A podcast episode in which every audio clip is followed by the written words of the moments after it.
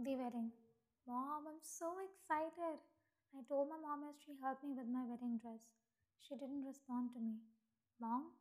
I asked with concern. Yes, sweetie. You're not answering me. Are you okay? Her face was full of concern. After a long pause, she finally said, Honey, are you sure you're not rushing into this? I mean, I know you've been together with him for a few years now, but is it the right time? No doubt. I'm sure about this. Why are you worried, Mom? I'm your mom. I'm always worried. I smiled and hugged her. Don't worry, he'll treat me right, okay? After the wedding. So, she was afraid of me being with you, huh? Chanel asked as he looked me in the eyes. We were now sitting at the dining table in our apartment. Um, uh, I couldn't say a word back to him. He was angry, but he didn't know it was scaring me. Answer me, he demanded. I took a deep breath and said, Well, um, yeah, yes. Somehow I, I don't know why, but she has doubts on this marriage. We can't be married at this age, huh? No, it's not that. But she thinks we're not ready for each other. Mahi couldn't say a word. He took his hands and hid his face under them. Hearing this on the first day of our marriage, bad luck, huh? As he looked at me with frustration. I don't know, Chanel. What do you mean you don't know? I, uh, you what?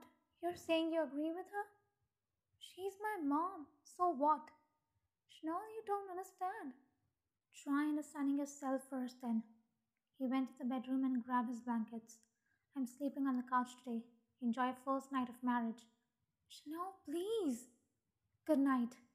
He was pissed. I was too. Day by day, fights were increasing, day and night.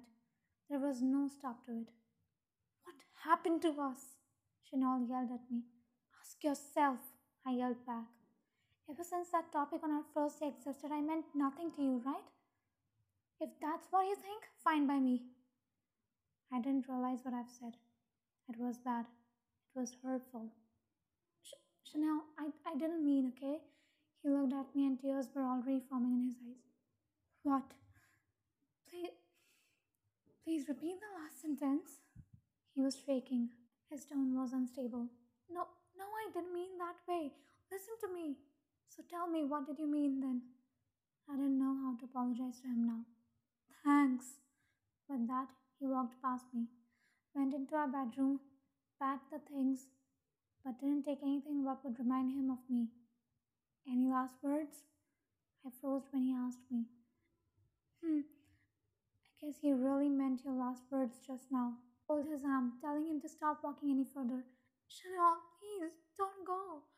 I was already crying. He pulled his arm away and took a last look at me. Forever, huh? He then turned to the door and gave his final words before he left. I'll never wish to see you again.